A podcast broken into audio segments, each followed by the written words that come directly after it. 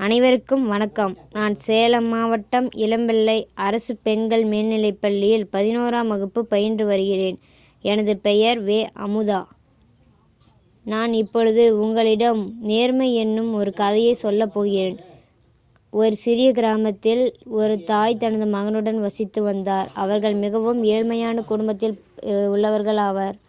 தாங்கள் கஷ்டப்பட்டு வாழ்ந்தாலும் நேர்மையாக வாழ வேண்டும் என்பதே அவர்களின் லட்சியமாக இருந்தது. தனது மகனின் படிப்பிற்கு மிகவும் பாடுபட்டு கொண்டிருந்தார் அந்த தாய். அந்த தாயின் தொழில் சாமான்கள் விளக்குவது துணி துவைப்பது ஆகும். அப்படி கஷ்டப்பட்டு சேமித்து வைத்திருந்ததில் பதினெட்டு ரூபாய் இருந்தது.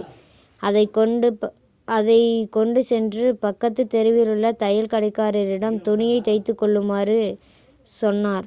அதை எடுத்துக்கொண்டு பக்கத்து தெருவில் உள்ள துணிக்கடைக்கு சென்ற அந்த சிறுவன் அப்போது தாயத்து வாங்கலையோ தாயத்து என்று வியாபாரி ஒருவர் தாயத்து விற்று கொண்டிருந்தார்.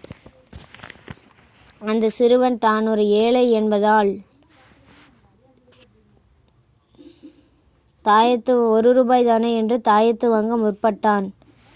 அப்போது தனது சட்டைப்பையில் இருந்த பதினெட்டு ரூபாய் பொட்டலம் காணாமல் போய்விட்டது. அழுது கொண்டே வீதியில் சென்று கொண்டிருந்தான்.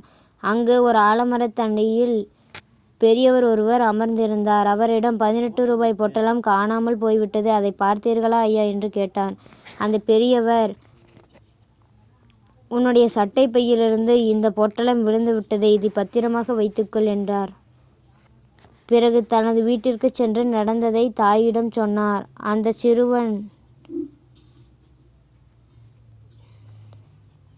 அதற்கு அந்த தாய் சொன்னது என்னவென்றால் நாம் நேர்மையாக நடந்ததால் நமக்கு இந்த பொட்டலம் கிடைத்தது என்றார். அத் அதோடு தன் மகனை நேர்வழியிலும் செல்லச் சொன்னார். அந்த சிறுவனும் அதையே பின்பற்றினான். பிறகு அவர்கள் வாழ்க்கையில் சந்தோஷமாக வா வாழ்ந்து வந்தார்கள்.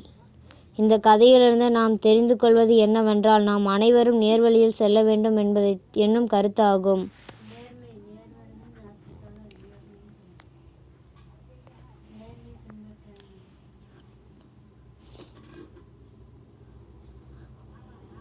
வாய்ப்பளித்த இந்த வானொலிக்கு நன்றியை தெரிவித்துக் கொள்கிறேன். நன்றி. வணக்கம்.